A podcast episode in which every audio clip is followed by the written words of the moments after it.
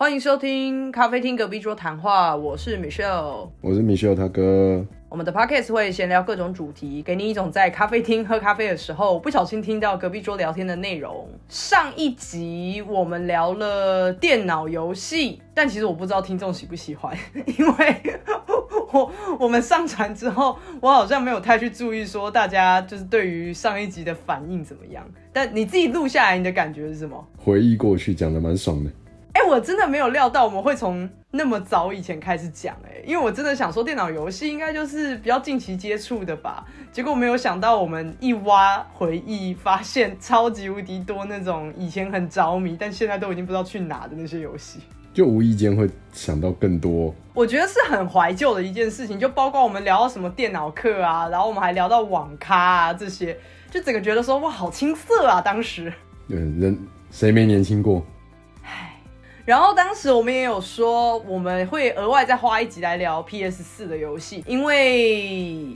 我想说要我聊游戏就把所有的游戏一次聊完。那我对于我们两个人而言，最大的游戏应该主力就是在电脑跟 PS4 上面，我们好像对于手游都没有太沉迷。你没有，我有啦，我曾经很沉迷过不同的手游。哈，你有吗？有，比如说神魔之塔啊。哦对耶，那一阵子是真的蛮疯的，可是因为我觉得手游现在的市场有一点百花齐放吧，就各有各的拥护者，所以你很难去找到说现在市场上最红的手游是哪一款，至少我个人的现象是这样啊。有很红的手游，比如说像原神啊、星穹铁道啊这种，那排行榜都是永远都在前面的前5、前3的这一种，但就只能说那个跟我的相性不太合，所以我虽然知道，但我从来没有想过要去下载他们来玩过。我个人不喜欢玩手游的原因很像老人啦，就纯粹只是我觉得萤幕很小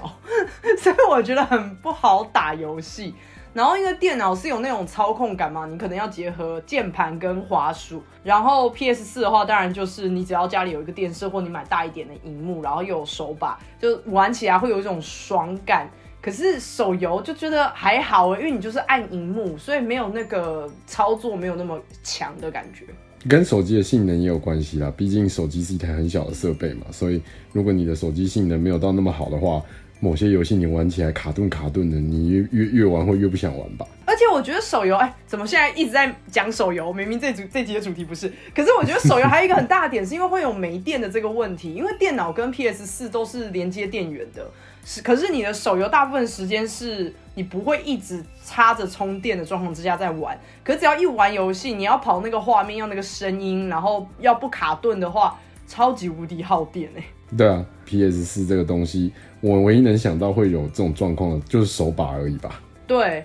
可是手把其实也不会到，除了它拿来打游戏以外，你没有别的功能，你也不会把它带出去，所以基本上它没电，你就是插上去充电就没了。可是手机毕竟是你还要做非常多其他的事情，然后要带着走的东西。而且既然提到这个，我就会想讲一件事情，就 PS4 其实是有手机的 App，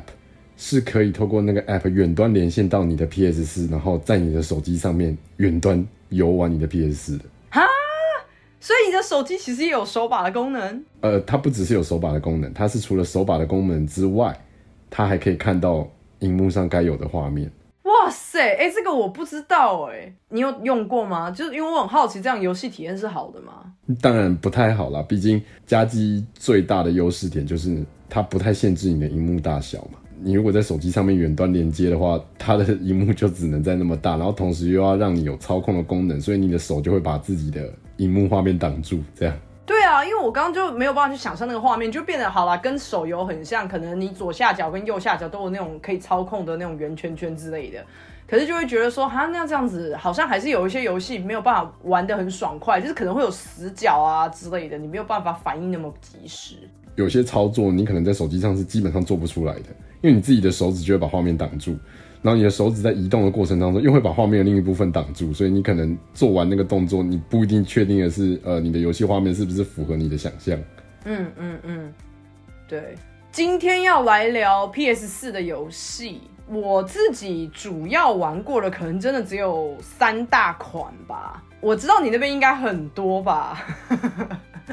你有数过你到底玩了多少游戏吗 ？PS4 如果真的要讲 PS4， 我个人不想只从 PS4 开始讲，我想从我自己 PS 这个系列，就是 PlayStation Sony 推出的 PlayStation 这个系列开始讲起。哦，对对对对对。第一次接触到 PlayStation 是在我国小的时候，那个时候我有同学家里有这个东西，我就在偶然间去了我那一位同学的家里，那是我第一次看到 PS 这个东西，一台方方正正，中间有个大圆圈，就是一个圆盘。后来我才知道那个打开是光碟机，然后两只有线的手把，然后接到电视萤幕上面之后，就可以用电视萤幕去玩那个光碟片里面的游戏。那时候我觉得哇，好新鲜哦，这是什么东西啊，我的天哪！因为我记得以前我们家好像有类似的东西，我们把它拿来打那种火影忍者的对打，这是 PS2 吧？那是 PS2 了。可我已经忘记以前那台现在在哪里，然后当时为什么会突然有，然后为什么会那么热衷？还是我当时其实也没有很热衷啊，就它是可以拿来对打，因为电脑游戏当时的画面是没有办法两个人，就又不是什么钢琴四手联弹，那个电脑键盘就那么大，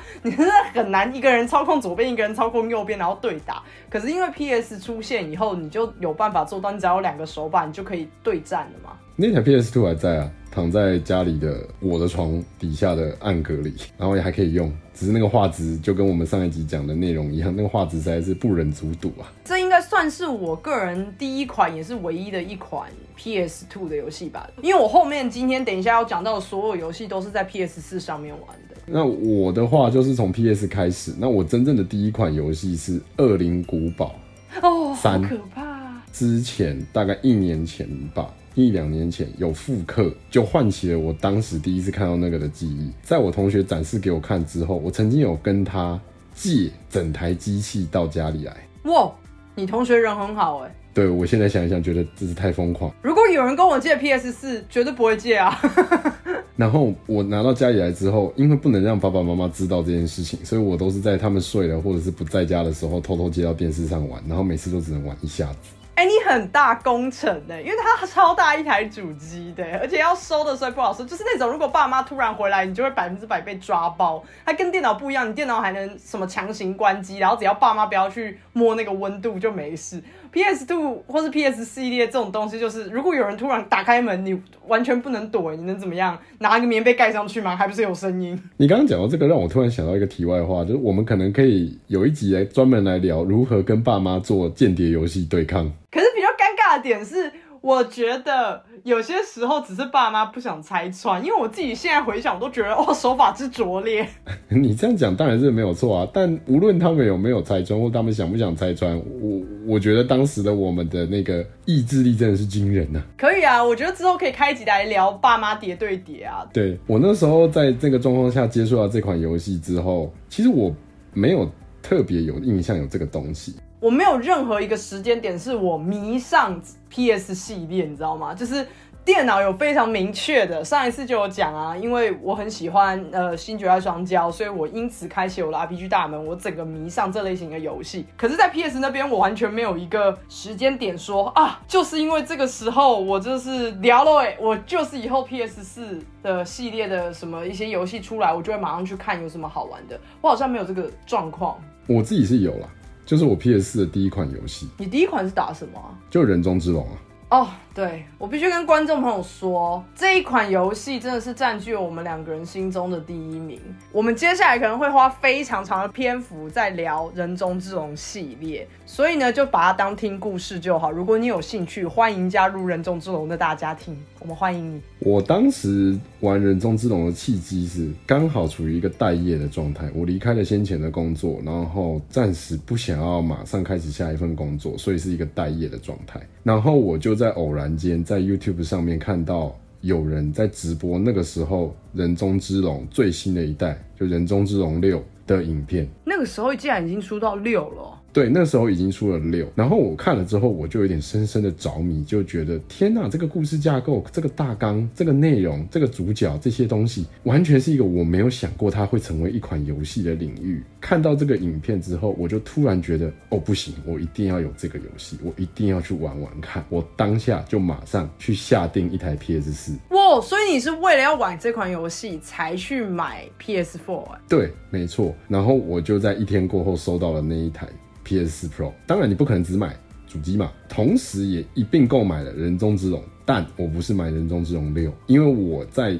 看到影片着迷了之后，我马上去查说这个人中之龙为什么现在是6？以故事线来说，最早的那一代是多少？人龙0吗？对。然后在第2天 PS4 跟人龙0一起来到我家之后，立马开始玩。人龙0是我到目前为止所有的游戏当中游戏时数最长的，它总共花了我80几个小时去进行这个游戏。哦，才80几哦，我以为有破100耶。就像你说的、啊、我玩了很多款的游戏，所以这么多款数十款游戏当中有一个游戏让我可以玩到70-80小时，已经算是相当不容易的了。好，因为我之所以会说我以为有破100，是因为我有一款游戏是玩到破100小时的，然后这款游戏竟然不是人中之龙，所以我等一下来讲这个。人中之龙系列网络上也有非常多解说的影片，也有非常多实况主都打过。其实讲直白点，它算是一款，我这样定义有一点贴标签啦，但我觉得是比较偏直男热血的，因为它的主角其实是一个黑道，它的背景是日本黑道，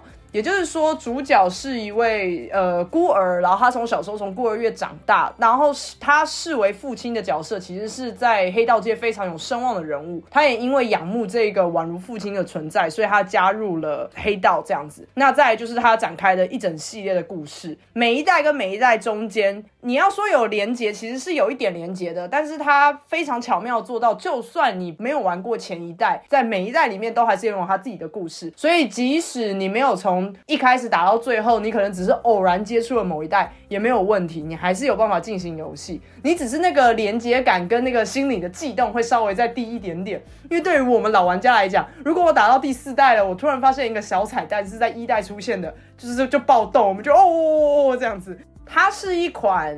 即时战斗游戏，也就是说你是那种走在路上，因为你是黑道嘛，所以你走在路上可能旁边就有小混混会挑衅你，然后你们就会马上进入战斗画面。对于一个非常热爱 RPG 的人来说，我一开始是完全不想玩这款游戏的，因为我非常不会即时战斗，我是一个 3D 感极差的人，我的美术成绩极烂，就是空间概念没有那么好，所以对我来说要即时战斗这件事情太困难了。我很常明明就觉得我正对着敌人，但是我不管怎么出拳就是会打到他旁边，就是会挥空，然后他就一直打我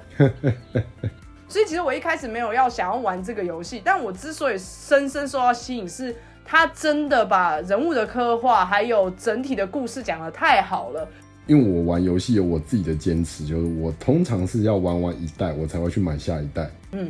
小故事就是我零的玩80几个小时这个全部破完的这个过程当中，我是强迫，也不算强迫啦，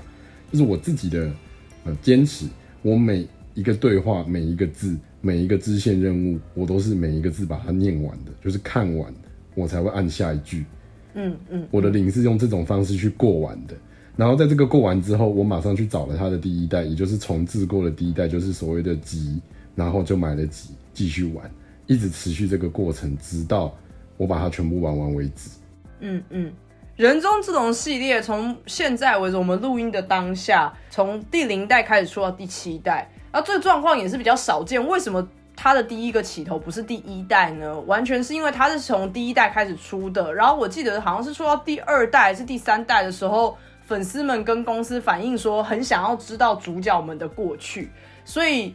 公司也非常厉害的是，他们翻阅了整个时间线以后发现，哦，前面有一个年代他们在写后面故事的时候是没有用到的，所以他们才重新的把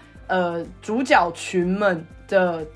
以前发生的故事写出来，所以才会变成了第0代。那我个人觉得这整个系列里面最经典最厉害没有办法打破的就是第0代到第2代，不管是故事的叙述还是前后的逻辑还有他最后的收尾，甚至是决定谁要死谁要活着，我都觉得非常的合乎逻辑，然后也刻画的非常的好。对，我完全同意你说的话，就玩家很容易进入这个状况里，然后投入在故事当中，去试着以主角的角度或者是其他配角的角度思考你要怎么做才能够扭转现在的状况，或者是达成你想要的目标。而且他还有很厉害一个点是，他有主线跟支线，然后因为他主线写得非常的精彩，所以照理来讲，通常大部分的人会急于的想要一直把它往后破关，你想要赶快看后面主线的发展是什么。可是实际上这款游戏它在支线的无厘头的程度、搞笑的程度或者是感人的程度都非常的高，所以有些时候你反而会觉得说，哈，那我休息一下，我破个支线好了，然后你就会一头拉骨的想要把所有的支线都破完，因为太好玩，所以你反而又会忘记掉主线你到底破到哪一个地方，然后当你没有办法解完全部的支线，你已经到那个现阶段可以解的所有事情了之后，你就会觉得说，哦，还是我去更新一下装备好了，结果你去更新装备的过程中又会发生一些，比方说啊，你去收集一些什么东西，你的装备就可以直接再跳个2阶，所以你就会开始去做这些收集的状况，所以搞到最后呢，你会变成明明有那么多小游戏或是小东西可以发展，但却不会让你觉得很烦躁，你反而是在每一个阶段都会全心的投入，然后甚至忘了前一个你也很投入的东西，在不知不觉间你会被潜移默化说，我接下来应该要做什么事，我接下来应该要做什么事，然后那个不会有我们上一集那时候我常提到的作业感这种事，它不会需要你说，哦，一直在路上遇到那些小混混，然后一直跟你在那边打架，一直解决他们来升等什么的，它不会让你有这种状况，它就是连结性上很强，但同时又不会需要你用一样的模式去进行每一个阶段的任务，不管是支线也好，还是主线也好，还是其他的一些要素也好。对，那这款游戏它在第3代到后面的第7代相较之下，就那个精彩程度没有那么高了，主要也是因为它从3代之后比较独立吧，它的故事线3、4、5、6、7每一代要讲的故事线或是每一代的时空背景其实都差蛮多的，前面的0到2代有一种说一个庞大故事的感觉，然后3到7代给我一种故事背景都不一样，城市背景也都不一样，所以会蛮独立的，但也因为这样子变成他没有办法把每一个故事都说得很好，你明明到了一个新的地方，结果所有的故事线又要赶快的推展，不然的话就会整体变得太拖，可是你在推展的过程中又会变得有一点不合理，因为你明明是一个新人，然后就变成怎么好像整个城市都在帮助你，超不合理的好不好你又不是那边的人，所以我就觉得后面做的有点可惜啦，整体公司的走向嘛，好像比较希望是有一个全新的主角展开啦，这也不算暴雷啦，就是第7代早就已经出了好几年了，他第7代就采用一个全新的主角，这件事情让老粉们生气非常久，但是老粉们生气还是含泪购买，就跟我们两个一样，我也觉得第7代的主角做的不太好，因为我还是觉得前一代的那个主角，就前面6集的主角，他才是真主角，真男人，我脑袋心中的男子汉，如果要当黑道就要当的跟他一样，可是第7代的那个主角，为了要让他跟前一代不一样，不管是个性还是能力都做了非常大的改动，反而让老玩家没有办法适应，再加上第7代竟然改用 RPG， 就明明我应该会很喜欢的，我是一个 RPG 的爱好者，可是我整个喜欢不起来，因为这个系列的经典就有一种被破坏了，我是这样会不会很双标我是觉得不会啦，但就是我完全同意你的说法，因为作为一个从0代开始玩的，我可以说我自己是老玩家吧，我突然看到那种这么大的转变，我内心其实一时也无法接受，我也知道它后续的代数可能就会跟7代有连结性了，所以我也得逼着自己说，那不管怎样你还是把故事看完吧，这样至少你在后面的代数出的时候，连结上的时候，你不会不知道中间发生什么事情，因为看起来它不会让7代成为一个完全独立的故事，就不像刚刚你提到的那个3、4、5、6代那样，它7代有一点想把它扭回来，变成一个连贯性的东西，所以后面的8或者是像之后几个月内就要推出的7的外传，这些感觉起来会有很强烈的连结性的时候，你还是得不得不强迫你自己去把7的故事至少看过一遍，来搞清楚到底后面是会发生什么事情。对啊，我们完全就是坐实了闲货人才是买货人的那个心态，我们闲的要死，没错，我们从它还没推出的时候我们就闲到爆，然后我们还是乖乖的买了，乖乖的破完，乖乖的把钱丢出去给 SEGA， 还是气得要死不知道到到底在干嘛。而且我这边还有一个 很有趣的故事是，我有朋友他是非常喜欢玩 RPG 游戏的，然后这也是我们成为朋友的原因，我们聊非常多关于 RPG 游戏，推我这个朋友坑说哎、欸，你一定要玩人中之龙的时候，他是兴趣缺缺的，他就跟我说哎呀这不是 RPG， 我就不喜欢玩这种即时战斗的游戏。结果呢就出了第7代嘛，他就突然很兴奋跟我说哎、欸，我要玩人中之龙了，因为人中之龙第7代是 RPG。 然后我就用那种天哪，我真不敢相信你竟然是从第7代来认识人中之龙啊，不要侮辱了这个游戏啊。然后我朋友就不懂，他就会说什么为什么你不是很喜欢这个系列吗？然后我的行为我的感情超复杂，我就说没关系你就先玩吧。然后他们玩第7代以后我就说怎么样，他说怎么说呢，就有一种果然他们以前不是做 RPG 游戏，所以我觉得有点卡卡的，就有一点硬要 RPG 的感觉。我就说那你觉得故事线怎么样？他就说我觉得不差啦。然后我就开始把我觉得故事线不合理的地方讲出来以后，他就说对，我觉得你讲的没有错。我就说好，你给我去玩第0代到第2代。他就说哈又要玩？我就说对，我说你给我去玩，你玩完以后你就知道为什么我对于第7代有这么多怨恨，但我还是还能玩下去了。结果我朋友呢，他也是真的很挺呢。他就趁着打折把0到2代一次买完，然后不夸张，他真的是一次0代破完，马上破1代，1代破完接着破2代，所以我真的成功的推坑了一个本来只玩 RPG 游戏的人。我就问他说，好，那你玩完2代？他就跟我说3代呢？3代怎么样？我说不要玩3代，拜托不要玩3代。然后他就跟我说，好了，其实我也累了，我休息一下。我说那你现在来告诉我，你觉得7代怎么样？他说哦，7代真的做到好糟糕哦。很奇妙，就是他反过来，结果还是入坑了。就是他就是有这种魔力啊，真的很棒的一款游戏啦。那人龙讲完之后，他后面其实有推出一款，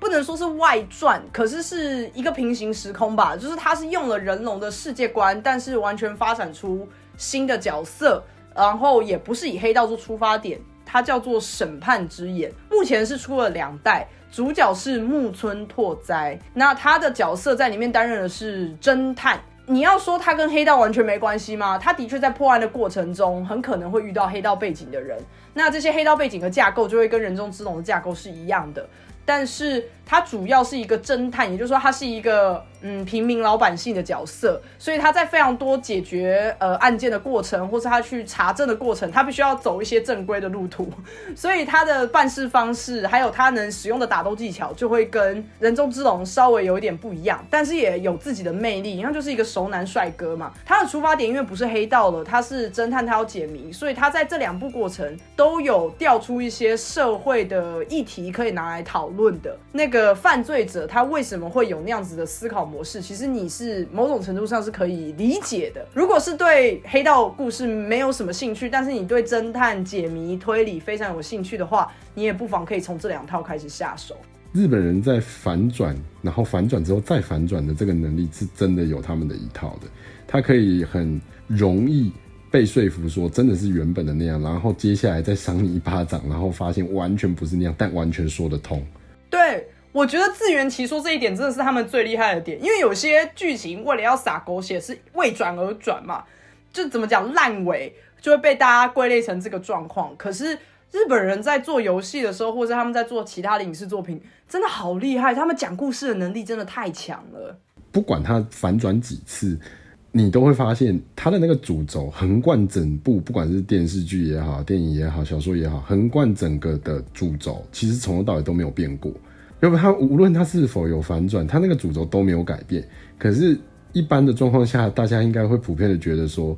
他只要一旦反转，那个主轴应该就会稍微有点偏移或者是改变的。不过日本很多作品应该都没有，就是他的主轴永远都是那个主轴，然后他居然可以使用完全相反的叙事方式去跟上那个主轴，这一点是真的着实让人佩服。好了，我刚刚突然想到一个例子，就是其实我觉得日本有一些漫画，它在后期的确会把世界观有点毁坏啦。漫画家当时在画的时候，他有点不太确定他能连载到什么时候，因为如果人气不好的话，基本上漫画就会被腰斩。在不管是一部剧或者是一个游戏，日本人基本上不会犯这个错，是因为他都是要完全的做完，完全的写完剧本，那个故事要完整，他才会开始制作跟推出。所以在这个状况之下，就比较不会发生动画或漫画那个后期世界观大崩毁的状况。好啦，不一定大崩毁，可是就会有一些 bug 嘛。我讲一个最基础的例子，就是火影忍者到后期有人 care 查克拉这件事吗？我都觉得在忍界大战那边的时候，所有人的查克拉跟无限一样，就除了那几个本来就很多查克拉以外，但其他人好像就是只要嘴顿一下，哇，查克拉直接补满，然后就想说这个设定是不是不见了？可是这也没办法，因为他在打仗嘛，所以他只好有点，我觉得是开特例啦。但是在游戏这边，我觉得没有发生这个状况过。对，因为就像你说的，你是必须要全部开发完了之后才能够推出的，就像小说通常是写完之后才会推出，连载小说以外，那电影你也不可能拍到一半就直接上映嘛。所以在这个状况之下，就是它的那个连贯主轴是不会跑掉的，然后它的原始设定也一直都存在，但是它居然在反转的过程当中不会偏离那个主轴，这真的是让人很惊艳的一个点。好，我们大概已经花了大半集在聊人中之龙系列，所以听众朋友就知道这个系列我们到底吹捧到多么的程度，因为它真的很经典。好，我接下来要进入我自己本人玩的第二款游戏，也就是我前面跟你提到说这个游戏玩我超过100多小时，而且不夸张，我第一次破关的时候我的游戏时长是122个小时。哇，我都不知道我到底在干嘛呢，太夸张了。我当时戏称，我开始玩这个游戏，只要我跟我的所有朋友说，我要开始玩这个游戏咯，大家就知道说，这个人大概会消失一整个礼拜。基本上一个好的 PS4 游戏，你买了以后呢，就是消失一个礼拜，就是这个人呢，他只要一下班就冲过去开始打，打到他睡觉，然后隔天再去上班，就是你至少会花1个礼拜的时间。可能游戏打到80%或是全破了，你这个状况才会冷静下来。没错，没错，没错。这款游戏叫做女神异闻录5，我知道这听起来超级奇怪的名字，因为我一开始看到这个中文翻译的时候，我想说到底是哪个人翻译的？翻这个名字，如果是我走在路上看到，我根本不会想买。就是为什么会用女神来做开头？我一开始看到，我想说问号。但为什么会有这款游戏呢？也不是因为我买的，是我刚刚提到的那位非常热爱 RPG 的朋友。他手边有多一片，我不知道为什么他有多一片，就是为什么同样的游戏要买2个？对，反正他跟我说为什么要2片？他跟我说我有数位版，我也有实体版，那实体版的送你好了，然后他就送给我。然后我当时拿过来的时候，它的封面就是一群看起来像日本高中生，就长得很像动画人物、动漫人物的高中生们。我就去查了以后，发现中文翻译竟然是如此的中二，我就想说这真的好玩吗？结果我那个朋友就是你知道握着我的双手跟我说，你要相信我的品味，我都已经相信你的品味，我都打了审判之眼了，之后我也打了就是人中之龙系列了，现在是换你相信我了，难道我觉得好玩的游戏你会觉得不好玩吗？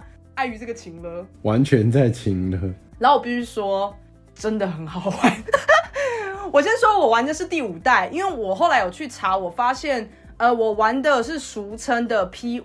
也就是 Persona 5，它的英文名字正常很多啊，这中文在犯什么啊？我其实有大概去看一下前4代，可是因为我后来发现它每一代的主角群都会换，所以因为这样子我没有要把前面几代全部补上的意思，纯粹只是因为我很喜欢这一代的所有的主角群跟故事线。突然跟我说前面几代都不是同样的人的时候，对我来说是另外一个游戏啦，所以我没有玩。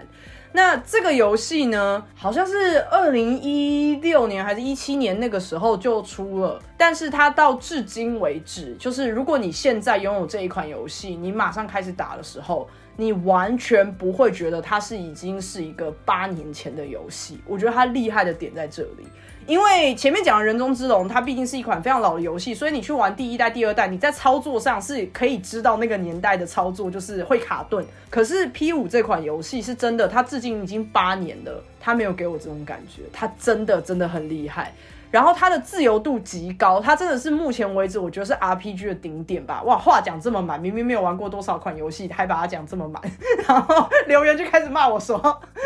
井蛙井蛙，你知不知道哪一款游戏也很好玩？对，井蛙它真的非常好玩，是因为它是一款 RPG 游戏，然后你有非常高的自由度，基本上它时间线是用早上、中午跟晚上来区分，所以你在每一个时段你只能选择做一件事情。你在地图上可能看到5个地方都可以去，然后这5个地方去得到的结果都不一样，所以就是说你要自己谨慎的思考说你想要先做什么，然后这个做了什么会为什么你要做这个，你后面会先影响到什么，影响到的可能数值是不一样的，故事线都一样但可能数值是不一样的，你可以选择去解支线，你可以选择跟伙伴增加羁绊，你也可以选择去租 DVD 来看，去买书来看。这也是为什么我对于这一款 RPG 我有非常高度游玩的时数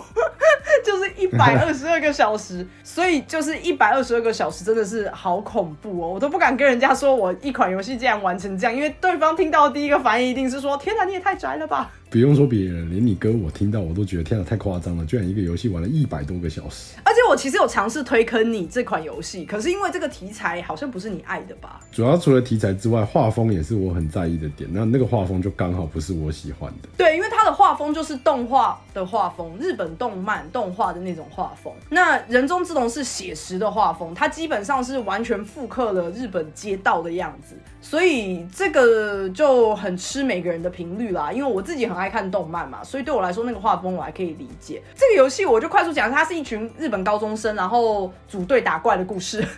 如果要快速讲完就是这样，那我就不细讲。哇，非常简短。又为什么要组队，为什么要打怪，然后还有多少个怪我就不细讲了。反正如果你是对 RPG 游戏有兴趣，你如果是对日本高中生动漫画风跟背景故事的话，你可以去网络上一样找找看。可是如果你是像我哥这种比较实打实的硬派嘛，就是很喜欢跟人家打斗，然后比较注重在写实或是历史层面的话，那这可能就不是你会玩的游戏。你的下一款游戏是什么？我其实想了很久，我到底要讲哪个系列。我是一个系列控，就是我不会那么轻易买游戏，可是当我发现有一款游戏很好玩的时候，我就会有点疯狂的想要把它整个系列都玩过。嗯，我相信从上一集到这一集听众们都已经知道了，你就是那种包套哦，不是包套啦，你就是那种去买衣服的时候会包色的人。哎，对，你要说包套好像不太正确，包色好像完全正确。那真的要说的话，下一个如果你要问我下一个我能够推荐或者说我自己印象很深刻的游戏的话，我很难分出这两个东西。一个是看门狗系列，别怀疑，就是叫看门狗，它英文叫 Watchdog。 然后另外一个杀手系列，有一部电影叫杀手47，它就是一模一样，只是电玩游戏的版本。那看门狗系列呢，简单来讲它就是在说，在这个时代里每个人都有自己的个人资讯，然后你走在路上很多东西都是连接着网络，不管是摄影机啊、提款机啊，这些其实它都有连线网络的。然后这个游戏的主轴就是你作为一个骇客，你要怎么样度过每一天。然后这是有一个主线故事存在，也有很多支线，它也是一个类似开放世界的游戏。然后它画风很偏写实，美国的不同城市，我记得一代好像是波士顿吧，2代应该是旧金山，3代是伦敦。所以它叫看门狗，可是它的主角是一个骇客。对，没错。哦，那每一代的主角都是同一个人吗？3代主角都不一样，但3代主角前作的主角都有客串在后面的代数里，1代的那个主角是有贯穿全部的。那他为什么会叫看门狗，是因为那个骇客的软体，自己开发的骇客软体就叫做看门狗。哦，在我这种大部分的时间我还是会遵守规范的人的情况下，它是可以小小的让你满足一些就是小偷小摸的欲望的一款游戏。比如说你在游戏当中如果有经过提款机的时候，你只要在对的时机点按下正确的键，它就可以把提款机当中的钱偷走，偷到你身上。或者是在路上遇到一些路人，然后你也只要按下正确的键就可以把他的钱偷过来。不错哦，所有的东西都是连线到政府的中央所谓的控制系统都有连线的，就是政府在掌控民众。所以这3款游戏的核心就是指他们就是想要让这个世界不要是政府什么都知道的状况下，因为他们认为这就不叫自由世界，所以他们试图使用骇客的方式去对抗这个政府想要控制民众的想法。听起来蛮好玩的。对，但你玩起来可能会比较辛苦，因为它也是即时战斗，就是说他不是个骇客吗？为什么还要跟人家打架啊？不止打架，还要动刀动枪的。哦，不行，连拳头打架我都可以打歪了，你叫我远程射击我可能会挂掉，我先被射死。它最吸引我的地方就是有规范，有所谓社会体制跟规范的当中想办法找到自己的定位跟空间，去获得一点点小小的自由的这种概念。那这是我自己个人很喜欢的一款游戏，是一个系列，它还有3代。那另外一个杀手呢就比较直观一点，它就是跟杀手47那部电影一样，然后甚至主角也是长一样的，就是那个光头主角，那就是扮演他去看他他的杀手经历去体会他每一个任务，不同的任务当中会有一些小彩蛋，然后你基本上大部分的目标就是你要把他杀掉，可是他并不限制你用什么方式去杀他，他的自由度是在于你可以有很多方式，比如说你也可以大摇大摆直接走进去举起你的枪一枪爆他的头，但你也可以比如说等待他经过某些东西的底下的时候钢索断裂，那个东西直接掉下来把他砸死，这种制造意外。随着你的方式不同，你会遇到的后面状况也不一样，比如说你大摇大摆走进去开枪，那当然对方就会认为你开枪打他，那他的保镖或什么的一定就会还击嘛，那你就要有办法在这个状况之下逃出那个场地，就是在那个任务当中的那个场景。那如果你是无声暗杀，就是说用使用其他我刚刚提到的那些其他方式去把这个目标给杀掉的话，那你当然相对来讲你要脱出就很轻松啦，因为没有人知道是发生什么事情，反正你的目的达到了就是目标死了。听起来蛮像是战略游戏的啊。对，但它是第一人称，就是除了硬干以外你还可以去想说有没有其他的设局的方式让它中计这样。对对对，然后它是有一个故事的，因为基本上就是这个杀手本人的故事，所以你只要破完全部基本上你就会知道这个杀手为什么会变成杀手，然后他当中经历了哪些事情，然后他想要揭穿的阴谋是什么。哦，就都算是我也会想要知道的故事线，但是因为碍于本人 3D 操作极差的关系没有办法入手的游戏。我觉得这种故事很丰富，然后同时故事主轴跟架构很稳定的，我就很容易被吊中，因为对我来说就是天哪，我一定要看完到底发生什么事。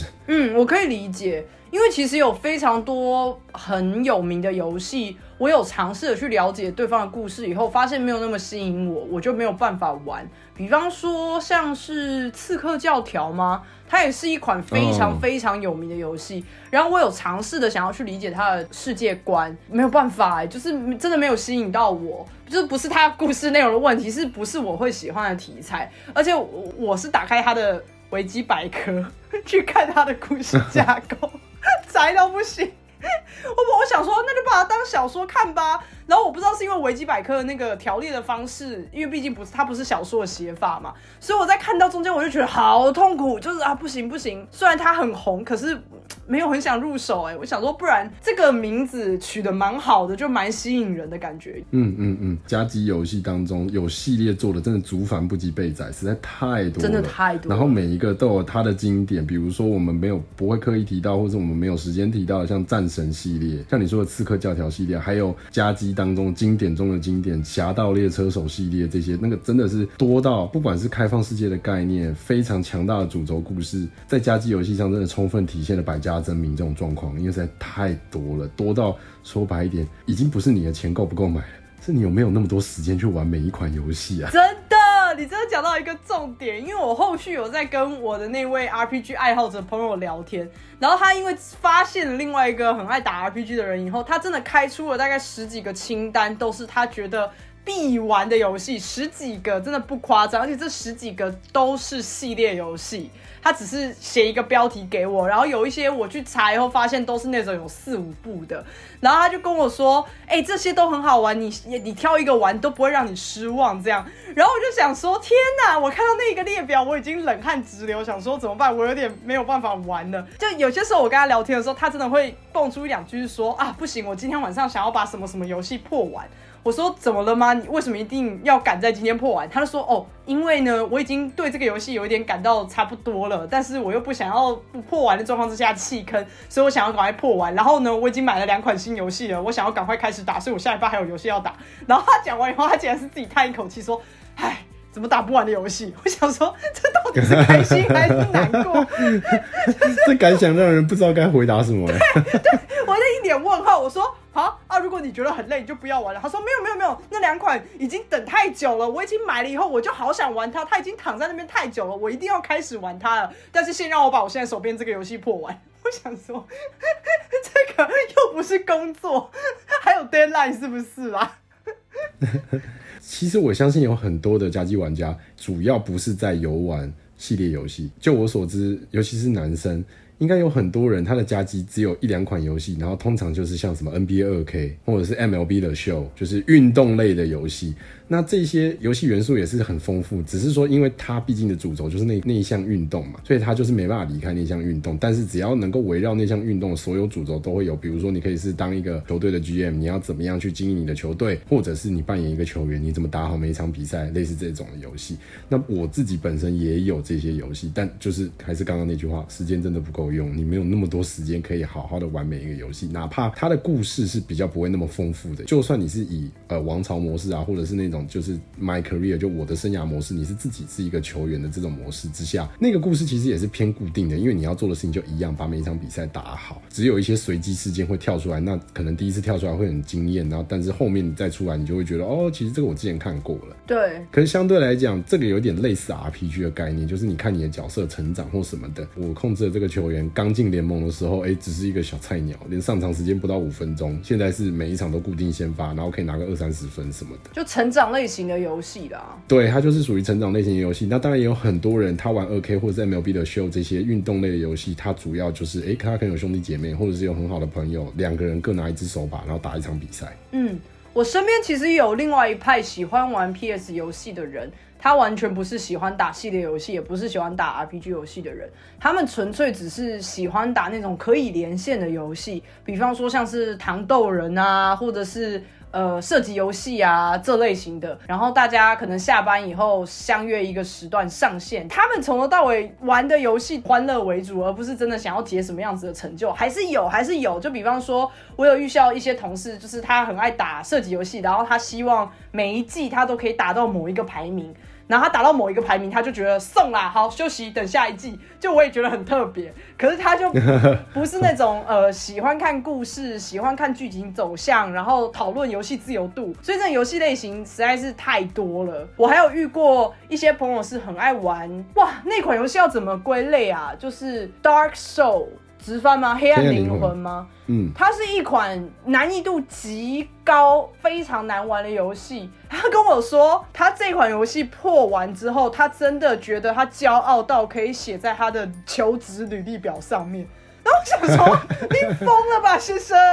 他说你不知道我有多骄傲，我破关了吗？它是一个你起床的时候，不是起床，你刚开始游戏的时候，你是一个很弱很弱很弱的士兵，然后你走在那个地图上，有各式各样的陷阱或是敌人都会冲出来跟你打架，然后你只要游戏时间越长，你就会越变越强壮。那一开始很弱，所以如果你一开始就死掉的话，你就会一直退回那个原点。那因为你走到某一个地方，假设这边会有一个什么陷阱，然后你就会掉到洞里，然后因为你太弱你就会死掉，然后你就会重新复活在一开始的地方。所以你在走过去的过程，你就会知道说 OK 我要躲过那边，因为那边有一个洞，我不要下那个洞。所以你一绕过那个洞以后，你自己本身就会稍微变强一点点，因为游戏制度就会告诉这个角色说 OK 你又克服了一关哦，所以你就会变强。为什么他会觉得极度有成就感，就是他全破的时候代表他是把整个地图上每一个陷阱要么闪过要么打败了，所以他中间死掉无数次，复活了无数次，终于成功的通关。然后他跟我说他已经就是以他自己为荣，他觉得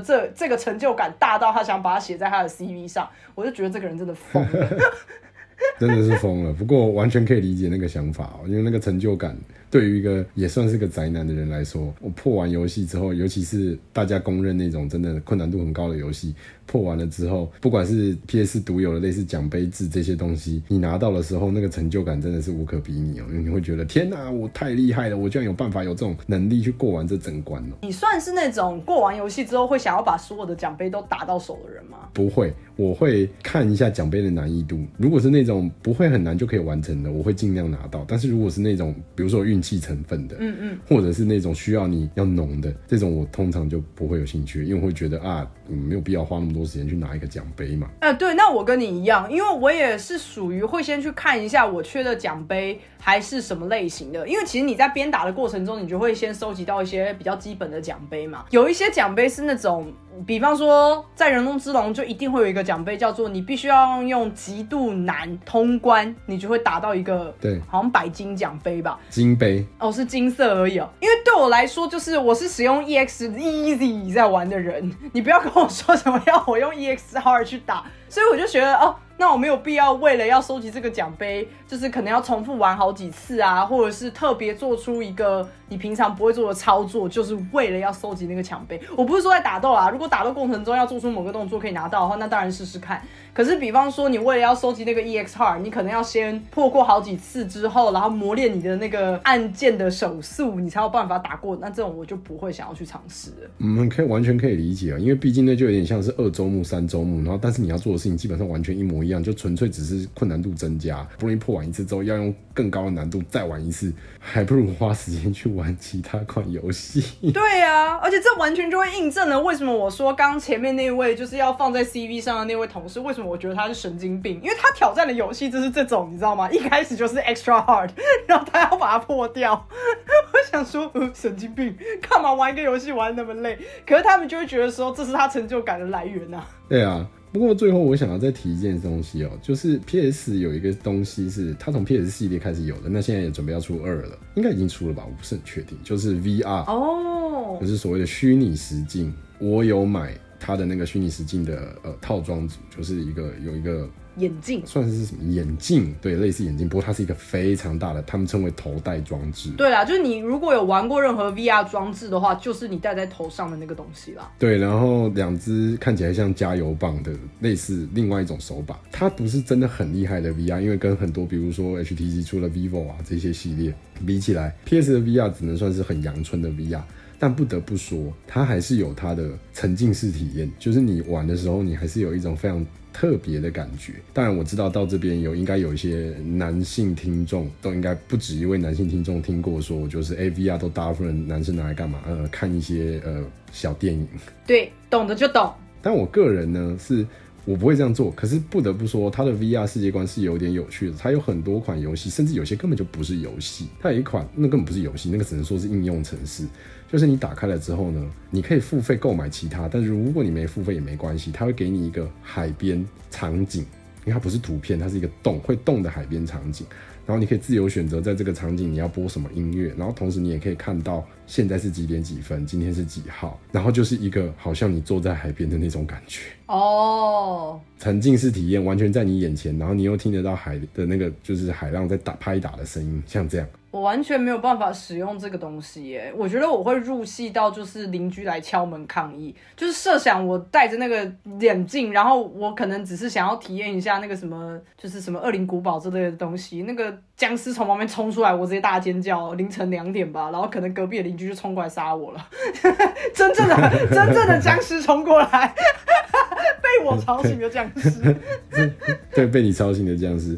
不过就是题外话啊，因为它这个东西的确虽然技术还没有到很成熟，我个人认为啦，但还是有一些跟其他一般的游戏不一样的感受，就是你完完全全可以投入在那里面，之后可以发展成类似像是那叫什么 Wii 吗，就是几年前很红的那个游戏机，比方说你是挥动你的手就很像是在打网球，或者是Switch 也有这个概念嘛。如果之后是有结合的话，就会变成像是我们前面讲到的人中之龙，你如果戴上那个眼镜，然后手上是握着那个手感的话，但是你要自己出拳去打敌人的话，那个感受应该又会再更强一点。除了这个以外，还有一些其他的 VR 系列，另外一个坑啦，就是有的人真的非常喜欢 VR 系列，因为你戴上那个之后，它不像是你玩一般的游戏说你要盯着萤幕看，可是同时你可能可以看到比如说你这个房间的其他东西，但是 VR 是完全你是看不到，因为你是戴上那个眼镜，然后全然的投入在画面里面，无论你当下的画面是在做什么。